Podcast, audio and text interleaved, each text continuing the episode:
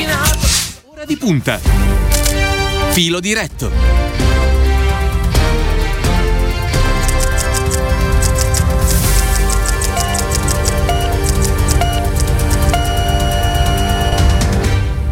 ...9.05 di questo giovedì 11 marzo, eh, bentornati in diretta su Radio Immagina. Io sono Stefano Mennucci e vi accompagnerò durante la prossima mezz'ora eh, con una nuova puntata di Filo Diretto. Oggi è una giornata abbastanza particolare perché è il decimo anniversario dalla tragedia nucleare di Fukushima. Ricordiamo tutti quello che accadde, un terremoto prima, il più grande mai registrato in Giappone, uno tsunami subito dopo e eh, poi la tragedia della centrale nucleare, conseguenza proprio di quello tsunami. Una sequenza di eventi che causarono la morte di almeno 19.000 persone, con circa 200.000 cittadini che dovettero abbandonare la propria casa.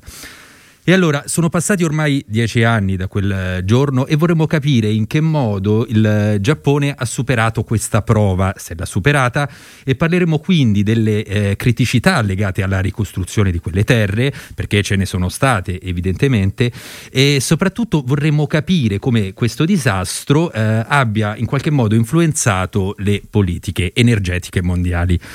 Parliamo, parleremo di tutto questo con due ospiti, se ne aggiungerà un terzo più avanti, due ospiti che ringrazio eh, per aver accettato il nostro invito. Il eh, corrispondente di Sky TG24 eh, Pio D'Emilia in collegamento da Tokyo, che ringrazio molto per averci raggiunto. Buongiorno Pio D'Emilia.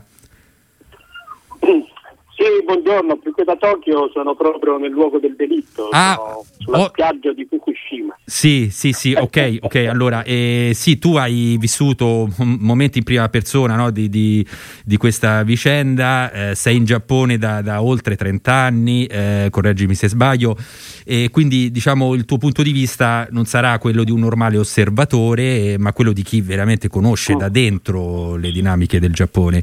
E, e in, questa, in questa prima fase ci accompagnerà ehm, anche Stefano Agnoli, giornalista economico del, Sole- eh, del Corriere della Sera. Grazie per essere qui con noi. Buongiorno Stefano.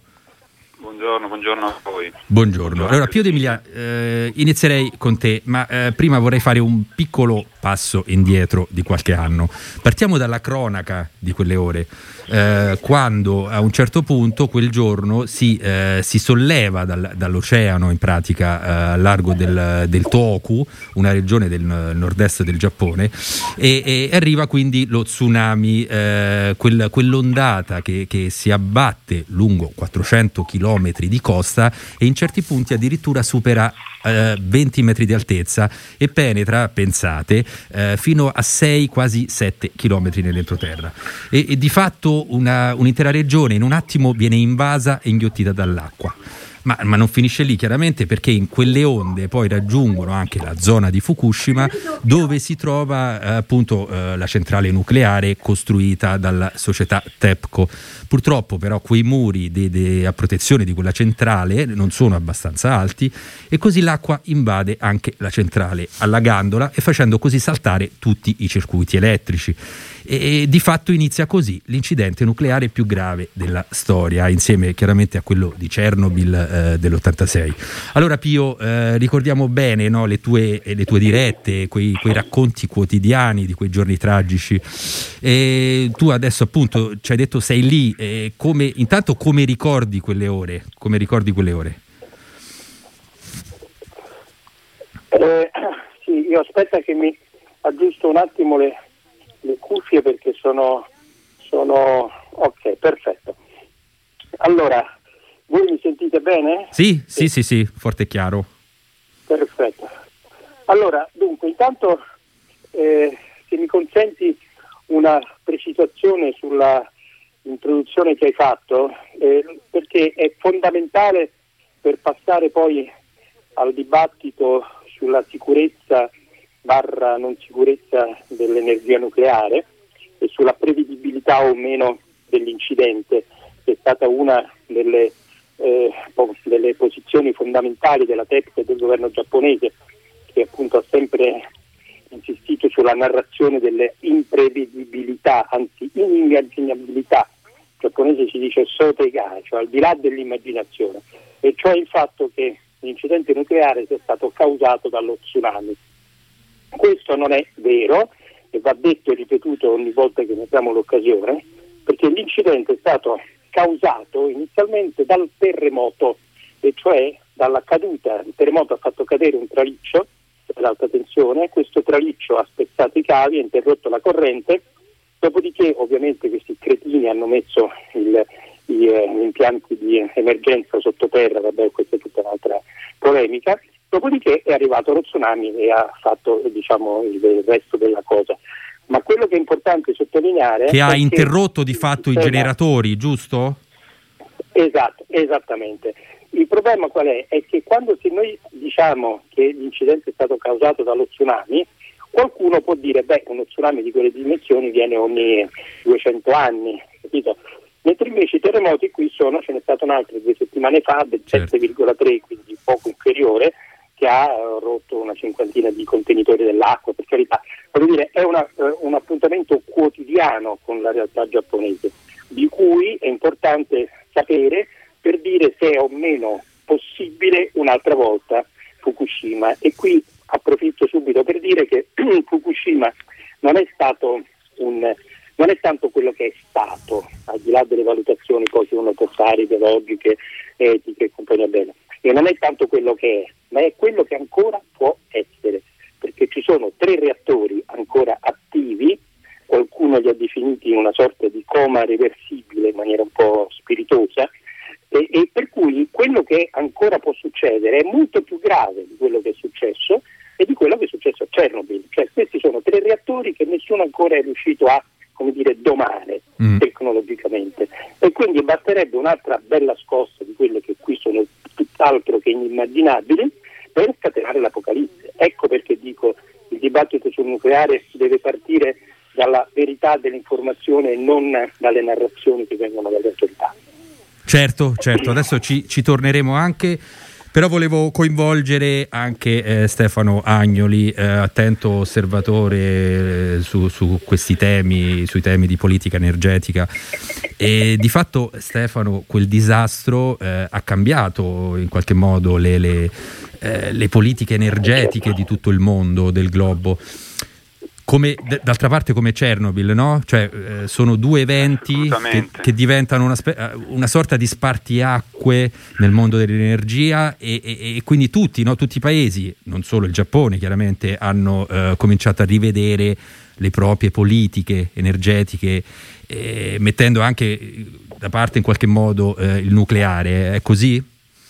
È così, certo, dopo Chernobyl 1986 e dopo Fukushima 2011, peraltro sono contento di sentire da Pio D'Emilia come si pronunci effettivamente perché lo sentiamo Fukushima, Fukushima, insomma, sì. è, Fukushima, è Fukushima. E, esatto. e, come dice, e, come dice, lui, eh, faccio una brevissima riferimento che, un brevissimo riferimento a quello che ha detto. È vero, il, il problema non è stato lo tsunami, il problema è stato, come dire, come, come è accaduto anche con Chernobyl, l'errore umano ci sono degli errori umani precedenti, in questo caso il fatto che a, che a Fukushima come dire appunto eh, il, il, il, traliccio caduto che, per, che, che, blocca, che, blocca, i generatori. A, a, a Chernobyl nell'86 un esperimento sul reattore è andato male, nel senso che a Chernobyl nel 1986 volevano provare a vedere come quel, quel reattore avrebbe funzionato a ritmi molto bassi è, è un, un, esperimento che poi ha preso la mano a, a, ai tecnici ed è, finito, ed è finito, come sappiamo, anche a, a Three Mile Island in, negli Stati Uniti. Eh, l'incidente, un incidente che ci dimentichiamo ma che comunque è, molto, è stato molto rilevante. Eh, il, il, problema fu dovuto a, a, una valvola che indicava quando la pressione saliva ma non quando la pressione scendeva. E, e quindi eh, come dire, il diavolo sta nei dettagli, ma in dettagli molto importanti e, e, molto spesso negli errori umani. Questo però non è legato solamente all'energia nucleare, eh, per carità, perché poi è legato certo. anche a certo. tutte le altre forme di energia che possono essere più o meno pericolose. Eh, e questo così, insomma, no? solo per, sì, per, sì, per, sì, per, per e dire qua... che, come, che, come, dice Pio D'Emilia, insomma, le cose, le cose, le cose effettivamente stanno così. Sulle politiche energetiche Prego. Sì, sì, prego, prego Agnoli. No, no, no, no, vai, vai. No, no. Vai, vai. Allora, sulle politiche energetiche è vero, l'86 è, è, e il 2011 sono stati dei, dei punti di svolta perché, perché, quello che è accaduto dopo, dopo, dopo Fukushima eh, è, stato, è, stato, importante. Eh, la reazione è stata come nel 1986 di grande paura, grandissima paura, paura dappertutto. Eh, I risultati sono stati, sono stati, di conseguenza, ad esempio la Germania, se vogliamo stare, se vogliamo stare all'Europa, la Germania ha reintrodotto con, con Angela Merkel che poi per, peraltro vi ricordate lei è un fisico di formazione, quindi queste cose le conosce, le conosce bene, eh, ha reintrodotto la politica del il, il phasing out, cioè l'uscita dal nucleare che era stata fermata nel 2009 dai precedenti governi. Adesso, adesso la Germania entro il 2022 dovrebbe, dovrebbe, completare la sua definitiva uscita, uscita dal, dal, nucleare. Persino la Francia, la, la, la nuclearissima Francia, che, che, è il paese che, che più utilizza l'energia, l'energia nucleare, il 70% della sua energia elettrica è fatta con il nucleare se voi avete, avete, modo di, siete stati a Parigi o speriamo in futuro di avere modo di tornare a Parigi, vedete la Torre Eiffel illuminata tutta la notte in quel modo, beh vabbè, illuminata in quel modo perché, perché hanno un'energia nucleare che non gli costa più niente e quindi possono come dire, eh, eh, utilizzare l'energia elettrica, la luce come meglio vogliono perché, perché l'energia nucleare funziona tutta la notte. Eh, non si ferma, ormai hanno ammortizzato i costi e possono fare quello che vogliono con certo. l'energia nucleare, però anche loro loro hanno, hanno, hanno deciso di, di, ridurre la dipendenza dall'energia nucleare dal 70 uh, al 50%, anche se in un periodo abbastanza lungo, al 2035, sostituendola con, con energie rinnovabili. E peraltro sono stati tra i primi i francesi a introdurre poi questo nuovo Ministero della Transizione Ecologica che noi abbiamo, abbiamo, abbiamo introdotto solo, solo adesso col governo Draghi. Insomma, quindi c'è stato un riflusso del nucleare, però è stato un riflusso, eh, diciamo, non, non, definitivo, non definitivo, perché in tutti gli scenari di decarbonizzazione, cioè in tutti diciamo, gli scenari che cercano di, di, di, di, capire come si potrà fare a centrare gli obiettivi del, dell'accordo di Parigi, il nucleare c'è. Eh, certo. Il nucleare negli ultimi, certo. Negli ultimi, anni, negli ultimi anni, negli ultimi sette anni fino al 2019 ha aumentato la produzione di energia elettrica da fonte nucleare, è sempre stata in aumento. Lo stesso Giappone, lo stesso Giappone, Pio D'Emilia poi lo sa meglio di me, eh, fino al 2015 ha, chiuso, ha tenuto chiuse tutti i propri, propri, reattori, ma dal 2015 ha cominciato a riaprirli. Sì, poi ha, ha riaperto e diciamo un po' eh. a, si è concentrandosi un po' soprattutto sulle, sulla sicurezza più che, cioè non è che eh, appunto ha chiuso uh, tutto no, definitivamente. No, non ha chiuso, ha ridimensionato, ha ridimensionato e comunque, e comunque essendo il paese che ha la, la maggior dipendenza da, energetica dall'estero di tutto il mondo, che è superiore al 90%, eh, sicuramente ha ridimensionato l'apporto del nucleare, ma non l'ha, sicura, ma non l'ha, ma non l'ha chiuso, non l'ha dimenticato e piano piano l'ha ridimensionato, ma piano piano lo sta, lo sta riaprendo. Sì, dunque, eh, Pio, sì, pre- prego Pio. Vorrei intervenire su questo perché eh, ovviamente sono forse un po' più aggiornato stando qua e avendo proprio in questi giorni approfondito molto questo aspetto con eh, delle fonti più che autorevoli, una di queste segnatevelo perché potrebbe essere il nuovo premier del Giappone. Io vent'anni fa ci azzeccai su autocan quando mi feci da consigliere sulla storia dell'ulivo italiano e, e, dissi che poteva diventare primo ministro, poi è diventato primo ministro in un momento più sfigato, ma insomma. E adesso segnatevi il nome di Taro Kono, che è l'ex ministro degli esteri, attuale responsabile del piano di vaccinazioni che potrebbe, secondo molti, diventare il prossimo premio del Giappone. Ora questo Taro Kono è un antinucleare eh, dentro mm. e fuori, anche se fuori l'ha, l'ha dichiarato poco negli ultimi anni, appunto perché era il governo con Abe. Perché volevo precisare? Perché eh, io lo dico subito come, come statement di cui mi assumo le responsabilità, sono convinto che il Giappone uscirà dal nucleare tutta questa manfrina della, della ripartenza è una manfrina che abbia dovuto pagare al cosiddetto villaggio nucleare, ma di cui lo stesso villaggio nucleare sa che è una elemosina pre, eh, pre-sentenza capitale. Ma questo perché? Perché a differenza di noi italiani, che come giustamente avete ricordato abbiamo votato no al nucleare grazie, ed è una brutta parola, eh, agli incidenti di, prima di Chernobyl e poi di Fukushima, perché noi siamo andati a votare subito dopo questi, eh, questi incidenti. Nel 2011 votare, ci fu un referendum. avremmo, avremmo, ancora il nucleare. E qui invece non sono degli idioti, cioè sono forse degli responsabili, dei cocciuti, dei corrotti, ma non sono idioti. E, e, come ben sapete oggi il dibattito sul nucleare sì, nucleare no è un dibattito soprattutto non più etico, morale, ma è un dibattito economico. E, um, il Giappone uscirà dal nucleare perché non conviene più e perché il mondo industriale giapponese sta già da tempo allenandosi per trovare nuove soluzioni. La decarbonizzazione è ovvio in questo momento ancora bisogno della porzione nucleare, ma ne avrà sempre di meno se è vero come è vero che stanno cominciando a eh, investire dal carbone e dal nucleare per investire a tutta manetta sulle energie rinnovabili. E quello che dicono le mie fonti qua è che se si investe a manetta su questo settore, e non mancando certo di risorse tecnologiche e eh, eh, tecniche nel Giappone, sicuramente dei passi avanti si faranno. Dopodiché, dopodiché bisogna anche capire che il, il Giappone ha una bolletta carbonica degli idrocarburi altissima, ma anche la tassa sugli idrocarburi più bassa del mondo.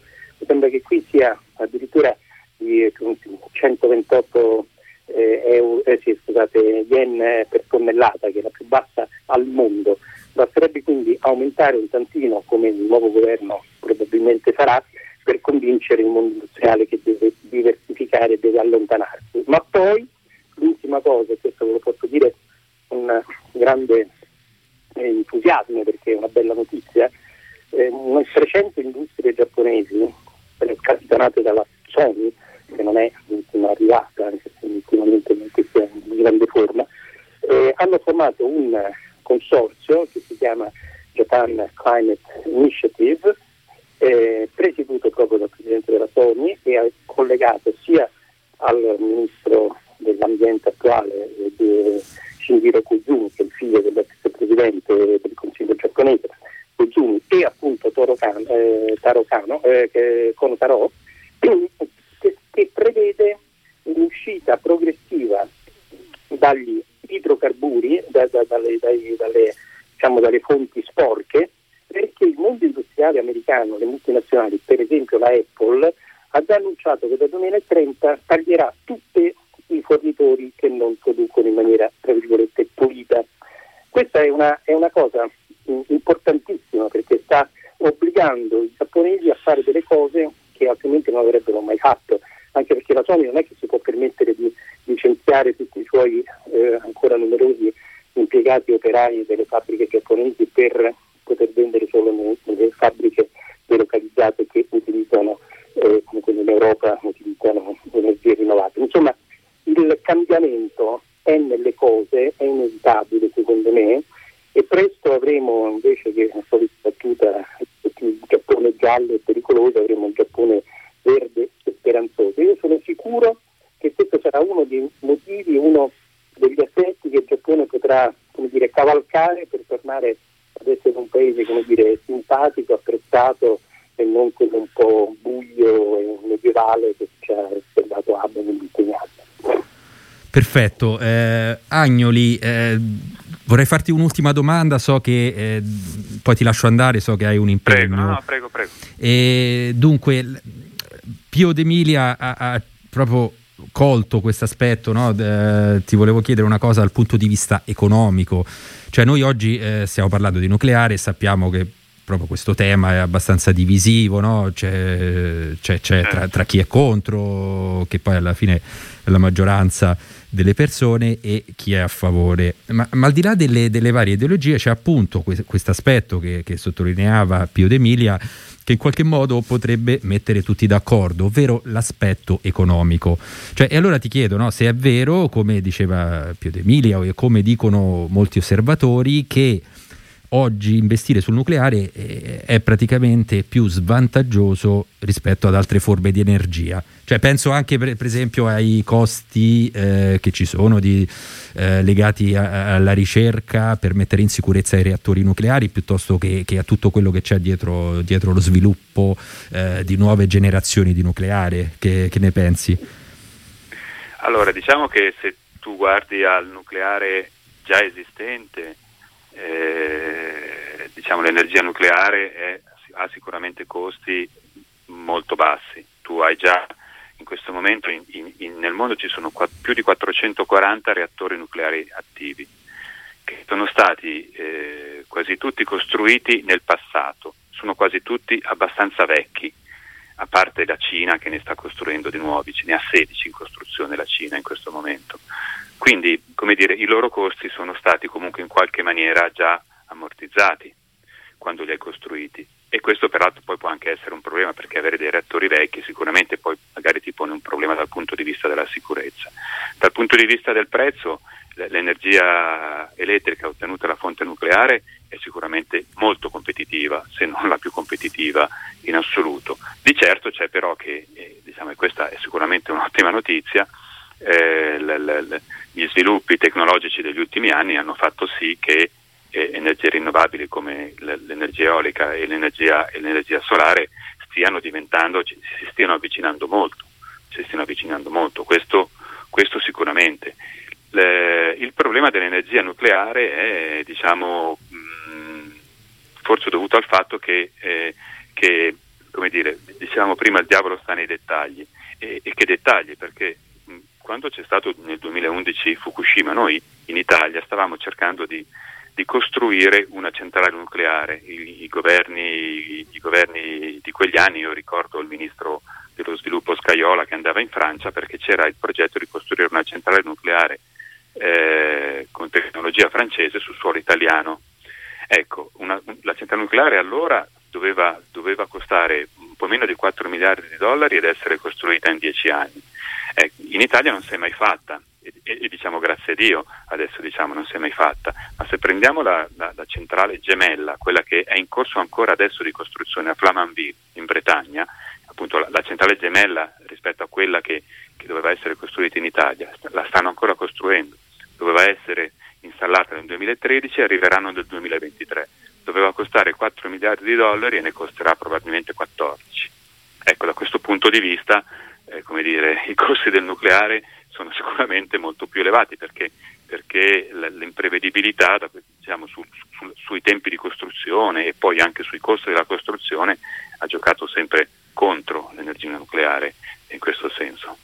Perfetto, grazie, grazie mille Stefano Agnoli, Agnoli, scus, eh, scusami, sappiamo che è un impegno, per cui ti, ti ringraziamo molto per uh, il tuo contributo e ti lasciamo alla tua giornata, grazie, grazie mille. Grazie a voi, buona giornata. Allora, Pio D'Emilia, eh, torniamo un momento eh, a, Fukush- a, Fukushima, come ci hai detto che si deve anche pronunciare. Eh, quella centrale di fatto, eh, abbiamo, eh, la, lo, lo, dicevi prima, non è stata smantellata, ci sono anche molte cose che, che nel, nella, varie, nel, nella, ricostruzione che ancora non tornano. E, e tu peraltro sei autore di un documentario che, che, ha permesso di far luce su numerosi, chiamiamoli, chiamiamoli così, angoli bui di questa storia, di questa ricostruzione. E allora ti chiediamo eh, cosa non ha funzionato davvero eh, nel processo di ricostruzione, nella gestione del dopo eh, di questi anni? Ma dunque, intanto cerchiamo di fare chiarezza. Il, a Fukushima ci sono due centrali nucleari le Daiichi e le Daini, una di sei reattori, che è quella incidentata, e l'altra di quattro reattori che invece all'epoca era ferma per manutenzione e che secondo i tecnici, se domani qualcuno dovesse ordinare riparti, potrebbe ripartire. Non lo farà, nonostante sia ancora assolutamente efficace, e, e anzi proprio in questi giorni il Matepco ha, spe- ha aspettato proprio queste giornate simbolicamente per annunciare che verrà smantellata. Quindi quattro reattori che sono teoricamente assolutamente eh, compatibili con il funzionamento saranno decommissionati, si metteranno un'altra trentina d'anni e eh, verranno buttati. E per quanto riguarda invece la, la, la Daiichi, che è quella di cui parliamo, sì. ci sono questi quattro reattori che sono stati in maniera diversa incidentati, danneggiati, tre dei quali sono ancora, come dicevo prima, attivi di fatto, e qui non è un problema della ricostruzione, qui è un problema della certo. non eh, come dire, esecuzione, nel senso il problema qui non è nessuno pensa di poter ricostruire con che qua. Quindi il problema è cercare di spegnere questi maledetti reattori e eh, di commissionarli una volta per tutto a costi e tempi esageratissimi, si parla di 20, 30, 40 anni, 200 miliardi, cioè, roba proprio così, cifre in libertà.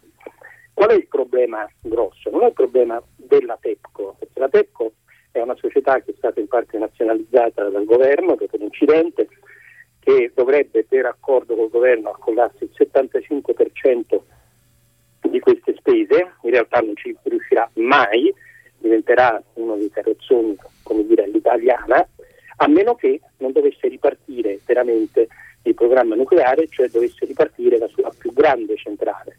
La TEPCO ha, ha tre grossi centrali in Giappone, queste due di Fukushima più quella di Kashiwazaki, che sta sul mare del Giappone, che è la più grande centrale nucleare del mondo. Questa è una centrale che ha superato tutti i nuovi controlli di sicurezza, tutti, e sono, credetemi, rigorosissimi, però non può ripartire. Perché non può ripartire? Perché il Giappone, contrariamente a quanto si possa immaginare, è un paese dove la democrazia di base funziona ancora e quindi per, fare, per riaprire questa centrale non serve né l'imperatore, né il premier, né il governatore, ma semplicemente il sindaco. Cioè se il sindaco si mette di traverso, e per sindaco si intendono cittadini, non si può fare nulla. E non si farà nulla, perché i cittadini di Kashiwazaki, che sono stati i primi in Giappone, tra i primi ad apprezzare la, diciamo, la scommessa nucleare, perché era stata venduta come sicura, eh, a buon mercato, pulita e tutto quello che volete, dopo l'incidente hanno detto col cavolo che non vogliamo rischiare di nuovo. E quindi, siccome la carica di sindaco, adesso scusate se mi allungo, ma per farvi capire un attimo, prego, siccome prego. la carica di sindaco è eh, l'unica carica elettiva senza limiti di mandato, voi potete immaginare che un sindaco, prima di indicarsi la propria cittadinanza e perdere la poltrona, ci pensi dieci volte. Quindi la la centrale di Kashiwazaki non verrà mai più riaperta, almeno non verrà riaperta per i prossimi anni. Questo significa che la Totem, la TEPCO, è destinata a fallire oppure ad essere completamente nazionalizzata e non riuscirà a portare a termine questo, questo enorme impegno che ha assunto nei confronti della scienza e della nazione, cioè quella di vedere e mettere in sicurezza Fukushima. Questo per quanto riguarda la centrale. Scusami, scusami se ti interrompo, Pio D'Emilia. Il, nel frattempo volevo salutare, ci ha raggiunto uh, telefonicamente, anche il direttore di Greenpe- eh, Greenpeace, Francesco Nufrio, uh, che ringraziamo mo- per, ah, salve, per, aver accettato il nostro invito. Buongiorno Nufrio. Buongiorno, Giuseppe Onufrio. Sì, eh, scu- pe- pe- mi perdoni, Giuseppe Onufrio. Buongiorno, prego eh, Pio D'Emilia se, vuole continu- vuoi continuare e concludere sì. la... Saluto volentieri Giuseppe con il quale siamo stati protagonisti a suo tempo di una, di una, come dire, di una bella dibattito acceso su Skype, ricordi? Sì, sì. Sì, sì dicevi okay. Pio D'Emilia eh, per concludere... Oh. Sì, sì. Ecco, allora comunque questo fino adesso ho parlato della parte diciamo scientifica, politica, tecnologica. Poi c'è la parte invece eh, socio-economica di questa zona e in questi giorni mi corre il dovere di segnalare che sulla stampa giapponese, per fortuna non su quella internazionale, ma qui non ne frega niente di quello che pensiamo noi, tutto il mondo editoriale giapponese è concentrato sulle vittime del tsunami, giustamente per carità sono stati quasi 20.000, sulla ripresa del Tohoku, la ricostruzione, cosa più punti, Olimpiadi. Pochissimi, tranne qui localmente, si ricordano che invece qui ci sono decine di migliaia di persone la cui vita è stata distrutta letteralmente. Ieri sono stato, per un paio di giorni sono stato con il sindaco di Milano Soma, che ha oggi introduce l'argomento che ha fatto questa frase da rabbrividire, cioè i morti sono morti, alla loro anima, ma noi siamo, che noi che siamo sopravvissuti ci viene quasi voglia di essere morti da, da, da quanto siamo disperati per il nostro futuro. Cioè i vivi qua sopravvivono senza nessuna speranza perché questa zona è morta di fatto, nessuno ci potrà mai. Più sì, i vecchietti ci possono vivere perché parliamoci chiaro, le radiazioni a questi livelli non sono pericolose per gente di 70 anni, 80 anni che non ha certamente quella sensibilità fisica di un giovane o di una donna incinta o dei ragazzini. Però le attività economiche sono tutte finite, è, è, è completamente distrutta questa zona ed era una delle zone più eh, belle del Giappone, più avanzate dal punto di vista dell'agricoltura biologica per esempio. Quindi veramente quando si pensa al nucleare non bisogna ridurre tutto a un dibattito semplicemente fisico-tecnico, bisogna eh, eh, pensare anche al lato umano, al lato eh, come dire, sociale, no? al lato spirituale. Cioè perché in un mondo dove già i problemi ci sono, dove le catastrofi arrivano più o meno provocate dall'uomo, dove le, le guerre ammazzano e dove le carestie fanno fuggire la gente, perché dobbiamo inventarci un sistema che se funziona, funziona, ma se non funziona crea una tensione eh, eh, eh, lunghissima, cioè questa gente che non ha eh, fine pena mai, non so se mi spiego, e quindi davvero non vale la pena, bisogna assolutamente che un paese ricco come il Giappone trovi delle soluzioni e abbandoni definitivamente questo carrozzone pericoloso. Chiarissimo, chiarissimo. Allora, e allora eh, veniamo da lei, eh, Onufrio, e parliamo di un, rapporto, eh, anzi due rapporti pubblicati da eh, Greenpeace. Eh, praticamente uno in cui si dice, mh, mm, cioè rigu- che riguardano entrambi eh, Fukushima e l'area di Fukushima, in un rapporto si dice che l'85% dell'area eh, speciale di Fukushima è ancora contaminata. Nell'altro invece ehm, si analizza eh, l'attuale piano di, di, smantellamento del governo giapponese e, e si giudica anche inadatto. No, di fatto viene, viene chiesto uh, un nuovo piano uh, al governo, un nuovo piano di, sma- di smantellamento. Eh, Onufrio, prego. Ma intanto detto Pio Di Emilia, quelle che ho ascoltato, cioè c'è un lato umano di questa situazione che è terribile e cioè anche ehm, tenendo conto che l'incidente di Fukushima ha avuto dei, diciamo, una conseguenza sanitaria per fortuna molto più bassa di quella di Chernobyl perché oltre 150.000 persone sono state rapidamente evacuate, ancora ne devono rientrare diverse decine di migliaia e quella è un'area che non tornerà mai più come prima in tempi diciamo, eh, storici.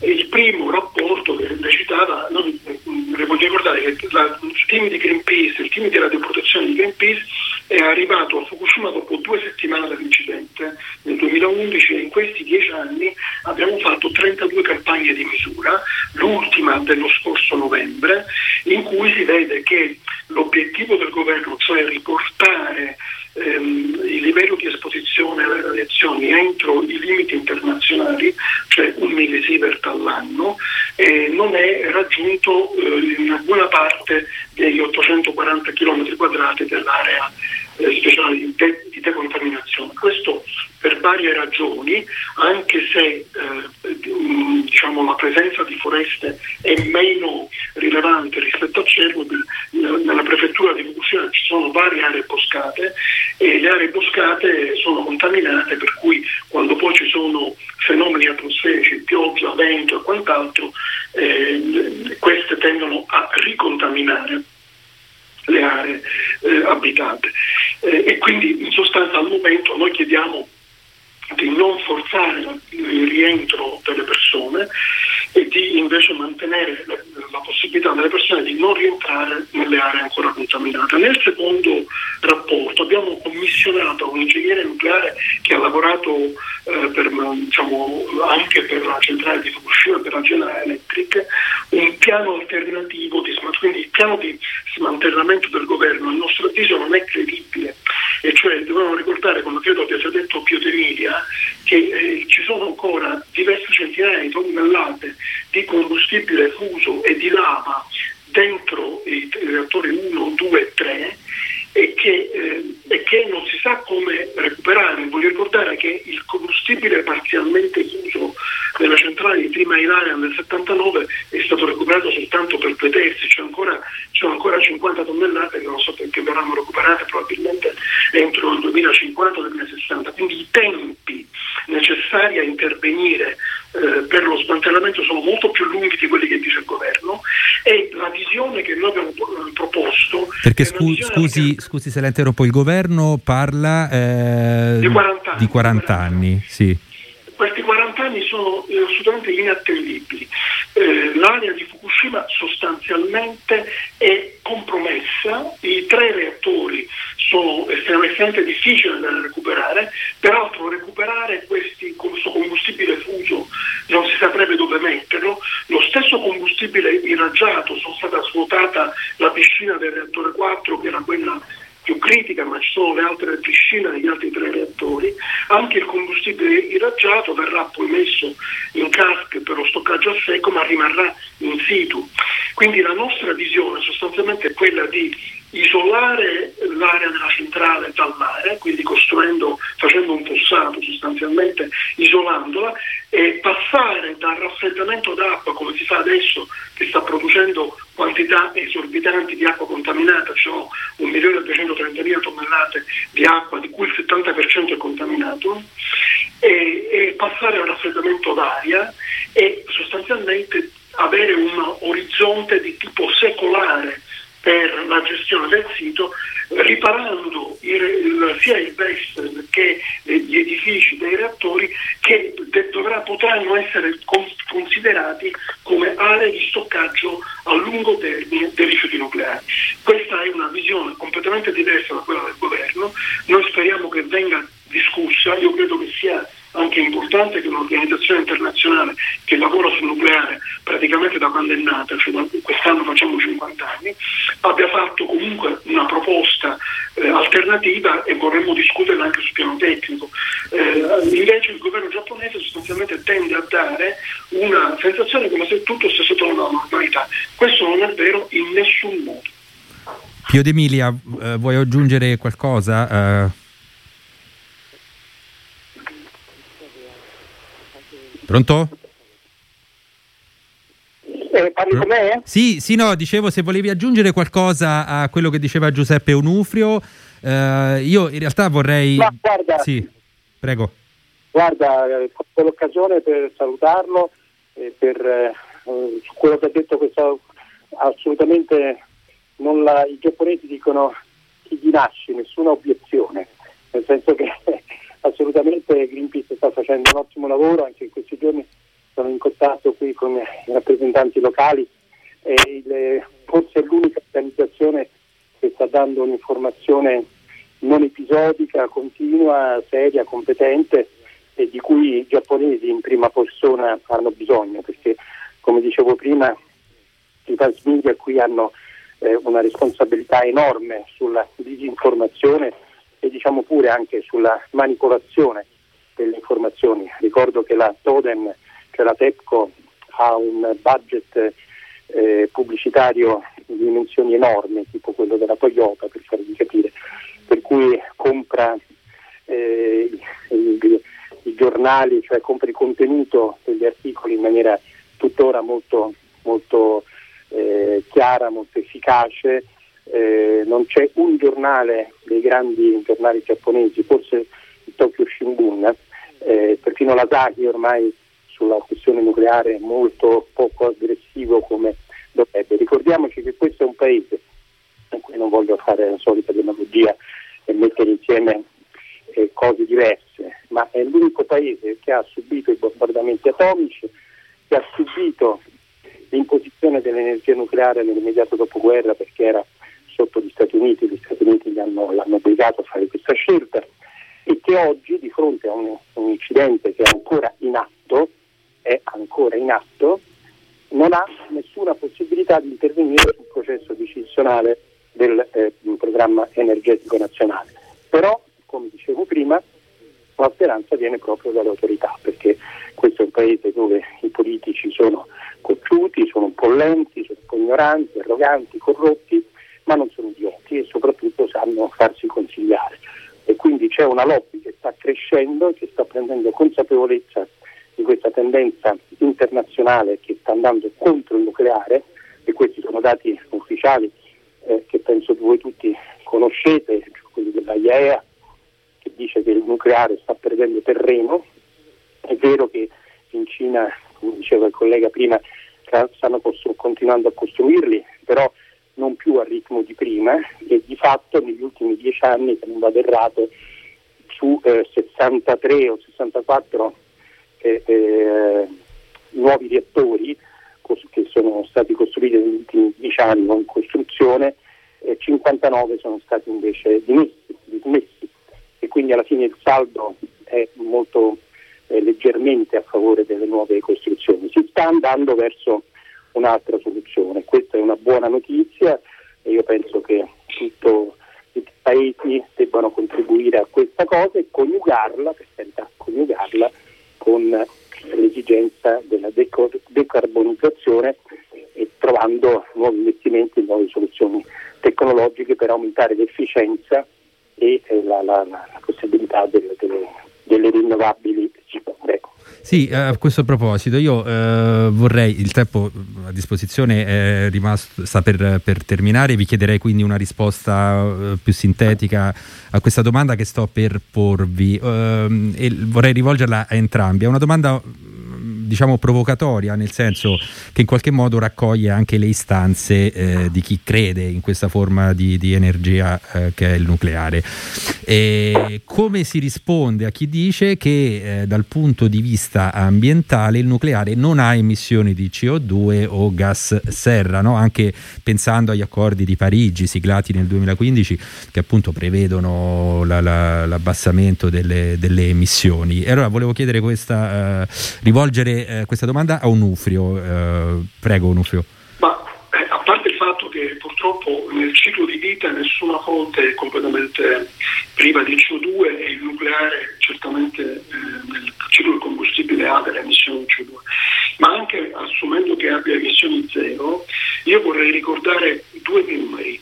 Il governo inglese per convincere i francesi ad aprire i cantieri dei nuovi reattori gli ha promesso un prezzo garantito per 35 anni che va indicizzato all'inflazione che oggi vale attorno a 105 euro a megawattora.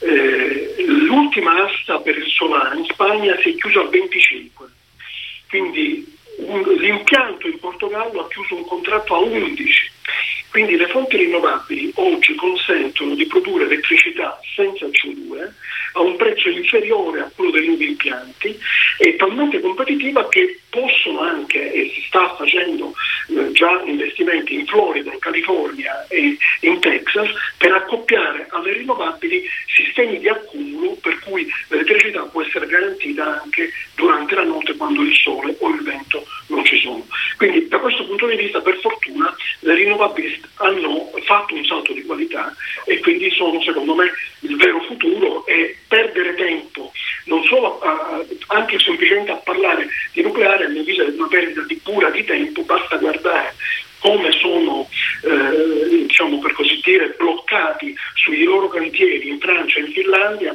e in Inghilterra quelli che il nucleare lo vogliono fare non riescono a farlo e di fatto gli unici impianti che si costruiscono si costruiscono in Cina o in Russia, cioè due eh, paesi che non hanno una struttura di mercato ma una struttura puramente statale. Sì, Pio D'Emilia, come, come rispondiamo a chi dice che il nucleare non ha eh, emissioni di CO2, quantomeno ne ha, come ci sottolineava Onufrio, eh, quasi eh, emissione zero? Rispondiamo che hanno ragione, è vero. Il, eh, il nucleare, quando funziona, è pulito, è rinnovabile, dovrebbe, e adesso almeno così ci hanno raccontato, costa poco, una volta partito diciamo, il meccanismo, e quindi eh, voglio dire, se si arrivasse, eh, io su questo sono un po' meno ideologico, diciamo, Se si arrivasse a una soluzione nucleare, per esempio tutti parlano di questa fusione, eh, che sia dal punto di vista della sicurezza più sicura, anzi certamente sicura, io non avrei nessuna difficoltà ad, affidarmi alle nuove energie. Il problema è che siamo molto lontani ancora e che quindi forse eh, bisogna in, insistere su come ridurre le emissioni di idrocarburi e di gas serra dalle fonti attuali che vengono utilizzate piuttosto che andarci a rischiare eh, cose molto più gravi. Insomma, un mio amico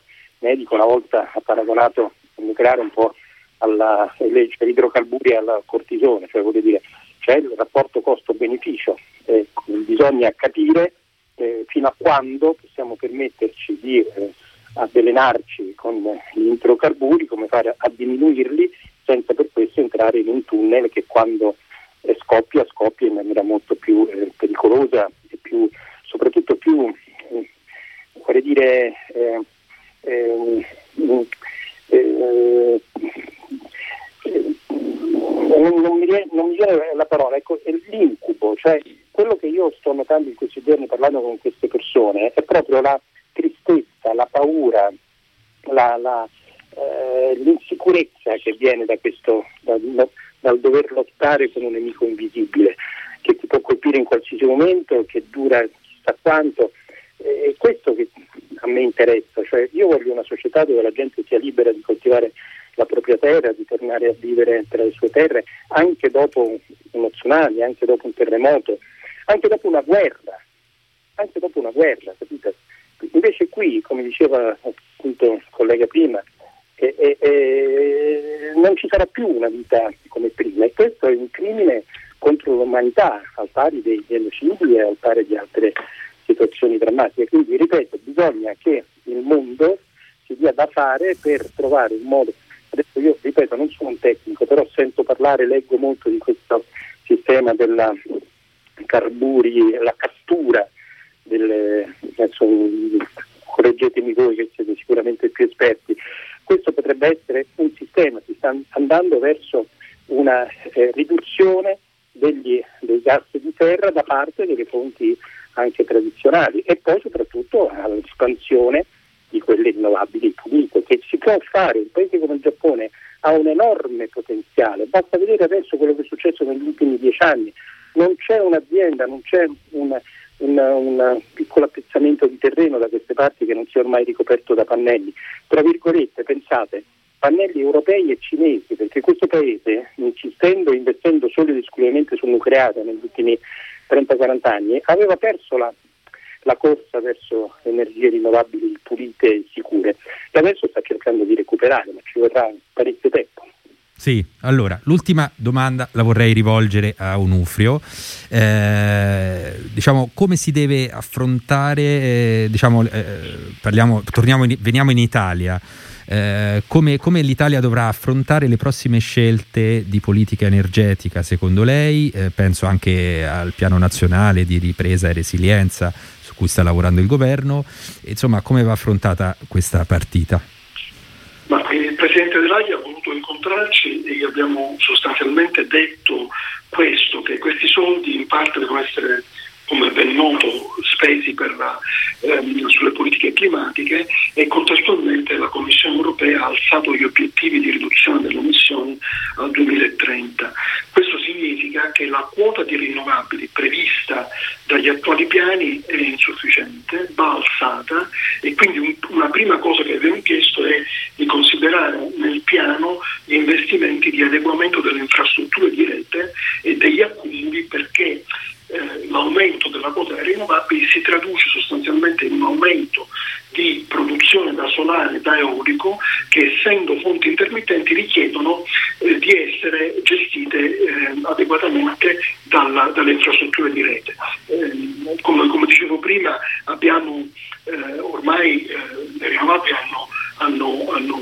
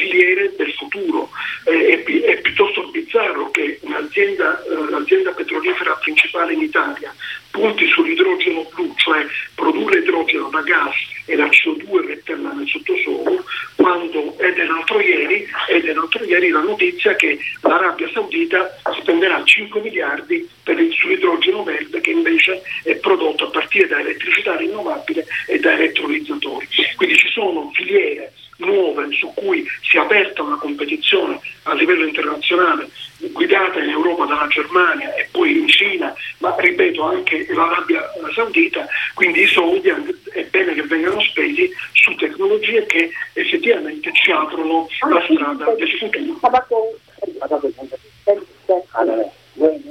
E allora, e allora, il nostro spazio a disposizione termina qui. Ringrazio eh, i nostri ospiti per averci accompagnato. Grazie Pio D'Emilia. Pio D'Emilia.